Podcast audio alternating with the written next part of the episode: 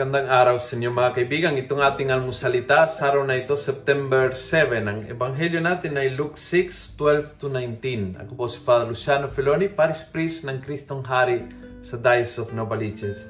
Sabi ng ebanghelyo, This time Jesus went out into the hills to pray, spending the whole night in prayer with God. Kapag hindi ka makatulog sa gabi, isa sa mga marami po sa ating ay nakaranas na uh, stress, um, pangamba, takot, uh, maraming damdamin, maraming isip, gulo-gulo ng isip, dala ng pandemyang ito, kapag may, may tinamaan sa pamilya, nag-positive o na-lockdown, or may problema sa, sa ating hanap buhay, at minsan hindi makatulog sa gabi.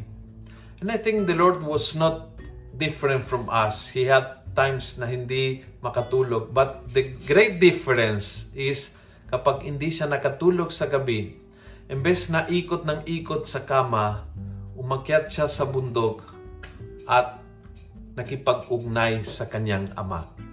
And I think this is the, the big learning for me.